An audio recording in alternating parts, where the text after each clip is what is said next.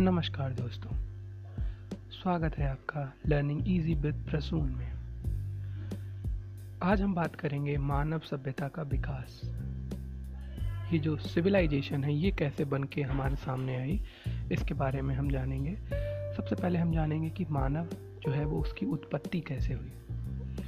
बहुत सारी थ्योरीज हैं। एक थ्योरी है big bang theory big bang मतलब कुछ ऐसा बड़ा विस्फोट हुआ जिसके बाद ये पृथ्वी जो है, ये बन गई, सौरमंडल बना और बहुत सी चीज़ें। जोग्राफी में आप इसके बारे में डिटेल से जान सकते हैं। ये हो रहा है 600 से 500 करोड़ वर्ष पूर्व। सबसे पहले वायुमंडल बना, फिर जल मंडल बना और फिर स्थल मंडल बना। इस तरह से धीरे धीरे फिर 380 करोड़ पूर्व जीव बने। एक कोशीय जीव द्विकोशीय जीव, आप इसको साइंस में कहीं भी कहीं ना कहीं आपने पढ़ा होगा। फिर ऐसे ही फिर 40 करोड़ वर्ष पहले, लगभग लगभग 40 करोड़ वर्ष पहले हमको ये जो जीवन है, उसके कुछ चिन्ह दिखाई दिए। चिन्ह दिखाई देने का अर्थ है कि हमको कुछ ऐसे सबूत मानने पड़ेंगे कि जहाँ पे हम कहेंगे कि हाँ वहाँ पर जीवन उत्पत्ति हुई होगी। देखिए, ये सभी चीज़ें संभावना पे आधारित हैं।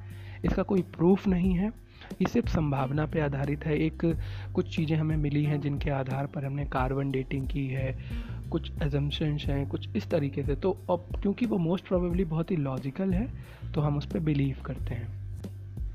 नर बानर हुए आदि नर हुए, आधुनिक मानव जो है लगभग एक लाख साठ हज़ार वर्ष पूर्व था। तो सबसे पहले हमारे पास कोई सभ्यता नहीं थी। हम जंगलों में रहते थे और जानवरों के साथ उनका खाना पीना उन्हीं को मार कर खाते थे, कोई सभ्यता नहीं थी। क्योंकि हम जानवरों के साथ रह रहे हैं तो हमारी ज़रूरत क्या है? हमारी ज़रूरत हमेशा ही रही है खाना, पानी, रहना, सुरक्षा। तो हमने इन चार मुख्य ज़रूरतों के लिए औज़ार बनाना सीखा। उस औज़ार से हमने शिकार किया और उसी शिकार के जो युग, जिस जब तक हम शिकार करते रहे, शिकार करते रहे, उस युग को कहा गया आखेटक युग, या आखेट युग, कि वहाँ पर हमने शिकार करके अपना जीवन आगे बढ़ाया। फिर बहुत सारी जातियाँ, एक तरीके से साइंस में जिनका नाम रखा जाता है homo habilis homo erectus and लाओ लास्ट में हम आए हैं होपो होमो सैपियंस तो इस तरीके से धीरे धीरे प्रजातियों का विकास होता चला गया। ये देखिए, बहुत डिटेलिंग में ना जाके, क्योंकि ये सब अजम्पन पे बेस्ड है, इसे हम केवल जान लें। लेकिन हमें होमोसेपिन्स के बारे में थोड़ा ध्यान रखना है, क्योंकि ये आधुनिक मानव है, और लगभग ये दो लाख वर्ष पूर्व, दो लाख वर्ष पूर्व इसका जो है, माना जाता है कि इसकी शुरुआत हुई थी। और ये चिंतनशील मानव है। इसमें बस अंतर क्या है कि ये चिंतनशील मामला होमो इरेक्टस जो थे, वो सीधे खड़े होकर चलने तो लगे लेकिन उनके अंदर चिंतनशीलता वगैरह नहीं थी। अब ये कहाँ मिले? ये अफ्रीका महाद्वीप के सहारा क्षेत्र में मिले हैं, यूरोप में भी मिले हैं, एशिया में भी मिले हैं, ऑस्ट्रेलिया में भी मिले हैं। हर जगह पे इनको हमने देखा है। अच्छा इस तरह से आदि मानव या जो भी मानव आप उसको कहें, वो मानव शिकार करता रहा, जानवरों को खाता रहा और रहता रहा। अभी तक उसे कुछ भी जानकारी नहीं है, लेकिन बाई इंसिडेंस कि उसे अग्नि के बारे में पता चला। और जब उसे अग्नि के बारे में पता चला, क्योंकि देखिए, सूर्य को तो वैसे ही वो लोग बहुत ही ज़्यादा मानते थे, सम्मान देते थे, क्योंकि सूर्य जब उगता था, तभी उनको ये समझ आता था कि अरे, अब वो डर से मुक्त होते थे।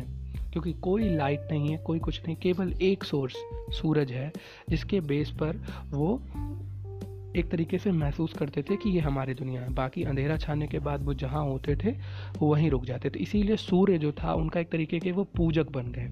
उससे उन्हें होप मिलती थी कि चलो भाई, अब हम कुछ कर सकते हैं। इसीलिए सूर्य की सबसे पहले प्रथम देवता के रूप में पूजा होनी शुरू हुई, प्रकृति की पूजा के रूप में। फिर इस तरह से यही, ये सभी संस्कृतियों में, चाहे यूनान की संस्कृति को देखें, चाहे भारत की संस्कृति देखें, चाहे चीन की सबने ही लगभग लगभग प्रकृति की पूजा अपने यहाँ शुरू की है।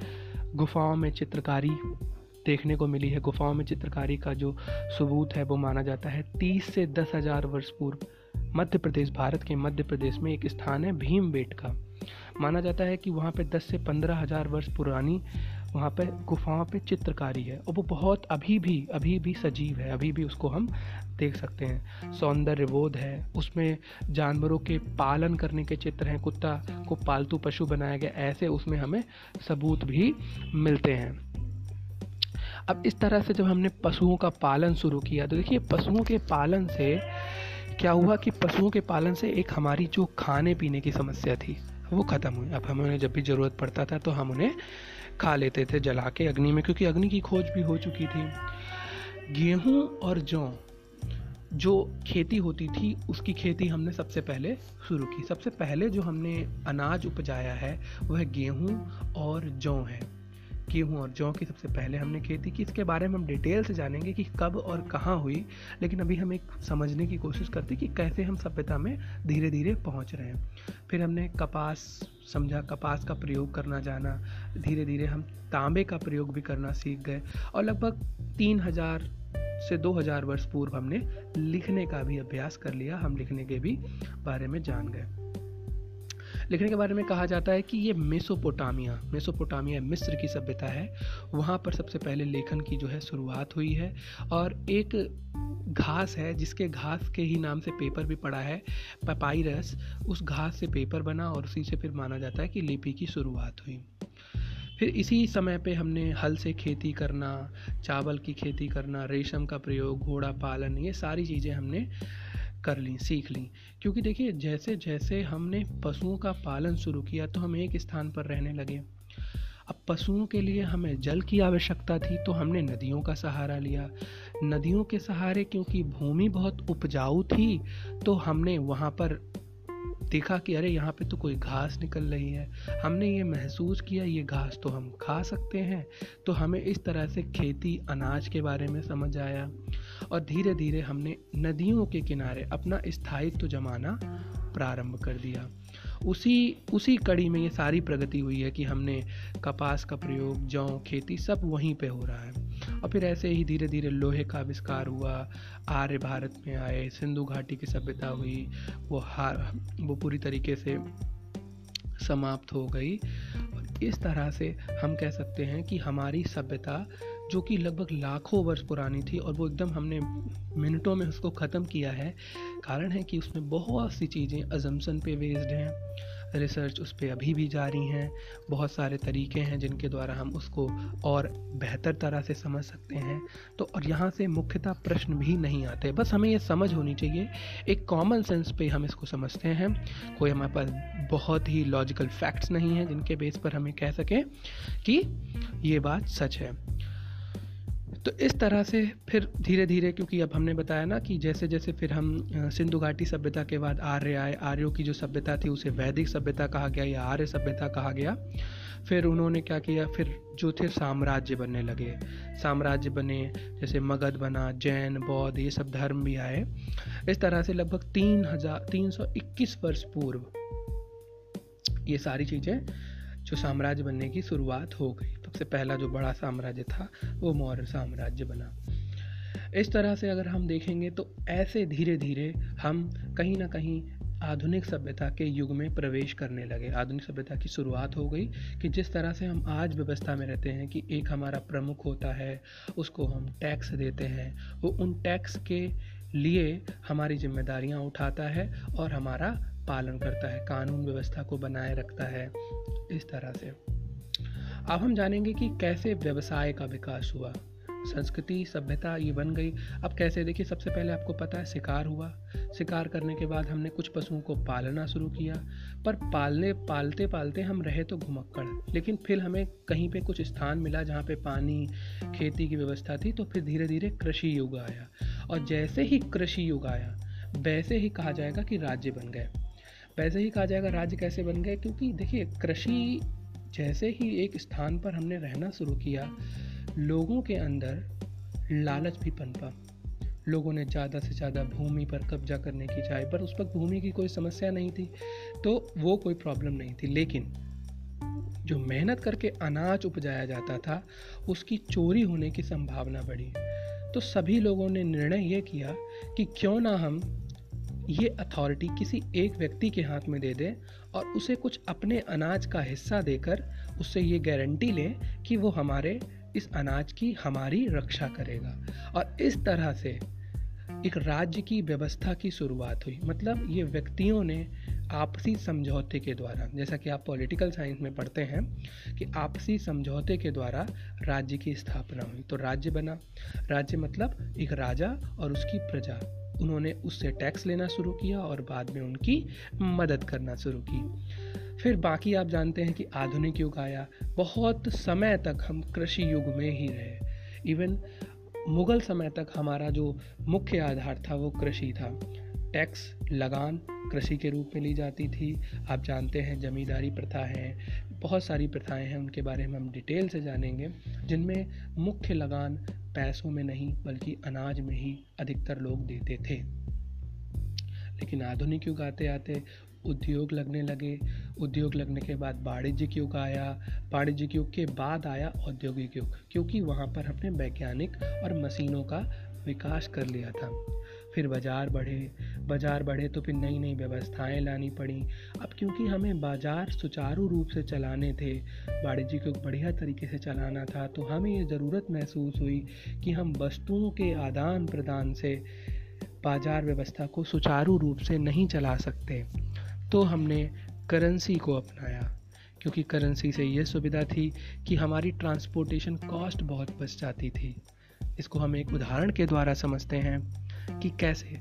आपको मान लीजिए सेब की ज़रूरत है और मुझे चाहिए है कॉटन और हमको कॉटन चाहिए, आपको सेब चाहिए या सेब आपको चाहिए कॉटन जो भी है, मुख्य बात यह है कि हम आपको ढूंढेंगे कैसे? हमें आपको ढूंढना है, हमें आपके बारे में सारी जानकारी नहीं पता है तो अब मान लीजिए कि हम आप तक पहुँच भी जाते हैं तो वो जो सेब है, आप कहाँ कश्मीर में रहते हैं या कोई व्यक्ति गुजरात में रहता है तो सेब को ले जाना, गुजरात तक या कपास को ले जाना, कश्मीर तक, दोनों में ट्रांसपोर्टेशन कॉस्ट बहुत बढ़ जाएगी। तो इसलिए ये महसूस किया गया और महसूस क्या किया गया?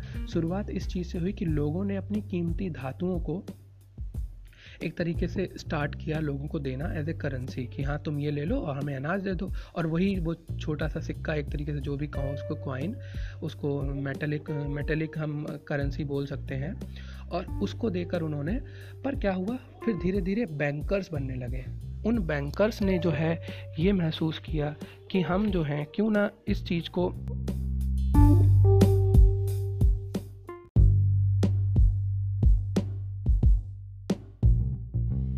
बैंकिंग शुरू हुई। बैंकिंग का एक प्रारंभिक रूप इसको कहना होगा, शुरू हुआ क्या? जैसे कि लोगों ने अपनी कीमती वस्तुएँ, धातुएँ, जो भी थी, वो कुछ लोगों के पास, साहूकारों के पास, बैंकर्स के पास रखनी शुरू करी और उनके उसके बदले में हुंडी दी जाने लगी। हुंडी दस लाइक का पेपर कि उस पर लिखा हुआ है कि आपकी इतनी वस्तु मेरे पास जमा है। लोगों ने सुविधा के लिए उन हुंडी को ही एक दूसरे को देना प्रारंभ कर दिया कि ये हुंडी जो है मेरी वहाँ पे इतने पैसे जमा है, तुम हमें सामान दे दो और तुम जाना, इस पेपर को लेके जाओगे तो तुम्हें तुम्हारा, मेरी जो धातु है वो तुम्हें मिल जाएगी। तो इस तरीके से जब साहूकारों ने इस सिस्टम को देखा तो उन्हें लगा कि क्यों ना हम ही, सरकार को ये लगा कि क्यों ना हम ही कुछ ऐसा इंस्ट्रूमेंट चला दें, जिससे कि ये जो एक तरीके की जो हुंडी है इसको रिप्लेस कर दें और हम लोगों से धातु के बदले में उनको ये पेपर दे दें। इस तरह से करेंसी की शुरुआत हुई। फिर करेंसी बनने लगी बड़ी बड़ी कंपनियाँ आईं, मौद्रिक अर्थव्यवस्था बनने लगी। फिर धीरे धीरे पूंजीवाद शुरू हुआ, फिर उदारीकरण हुआ, सूचना की क्रांति के युग में हम आज पहुँच गए हैं, जिसकी वजह से हम इस पॉडकास्ट को सुन रहे हैं। तो इस प्रकार हमने ये जाना कि मानव सभ्यता का विकास कैसे हुआ, कैसे है जो सभ्यता बनी, और उस सभ्यता के बनने के बाद कैसे हम आज एक आधुनिक युग में पहुँच गए हैं। ये जो अर्थव्यवस्था है, ये कैसे बनी? कैसे लोगों का आर्थिक विकास हुआ? किस तरह से हम धीरे धीरे बढ़े? ये बहुत ही शॉर्ट में, बहुत ही कंसाइज वे में मैंने आपके सामने रखा है कि हम कैसे अर्थव्यवस्था की एक बेस यहाँ पे मिलता है हमको, कैसे हमें राजनीतिक राजनीतिक व्यवस्था का यहाँ पर बेस मिलता है, शुरुआत मिलती है, बीज मिलता है, जिसके आगे बन के बहुत बड़े बड़े पेड़ बने, जिनके बारे में हम आगे डिटेल से जहाँ ज़रूरत होगी वहाँ पर हम जानेंगे। इसी के साथ आज का पॉडकास्ट समाप्त करता हूँ। अपना फीडबैक दीजिए।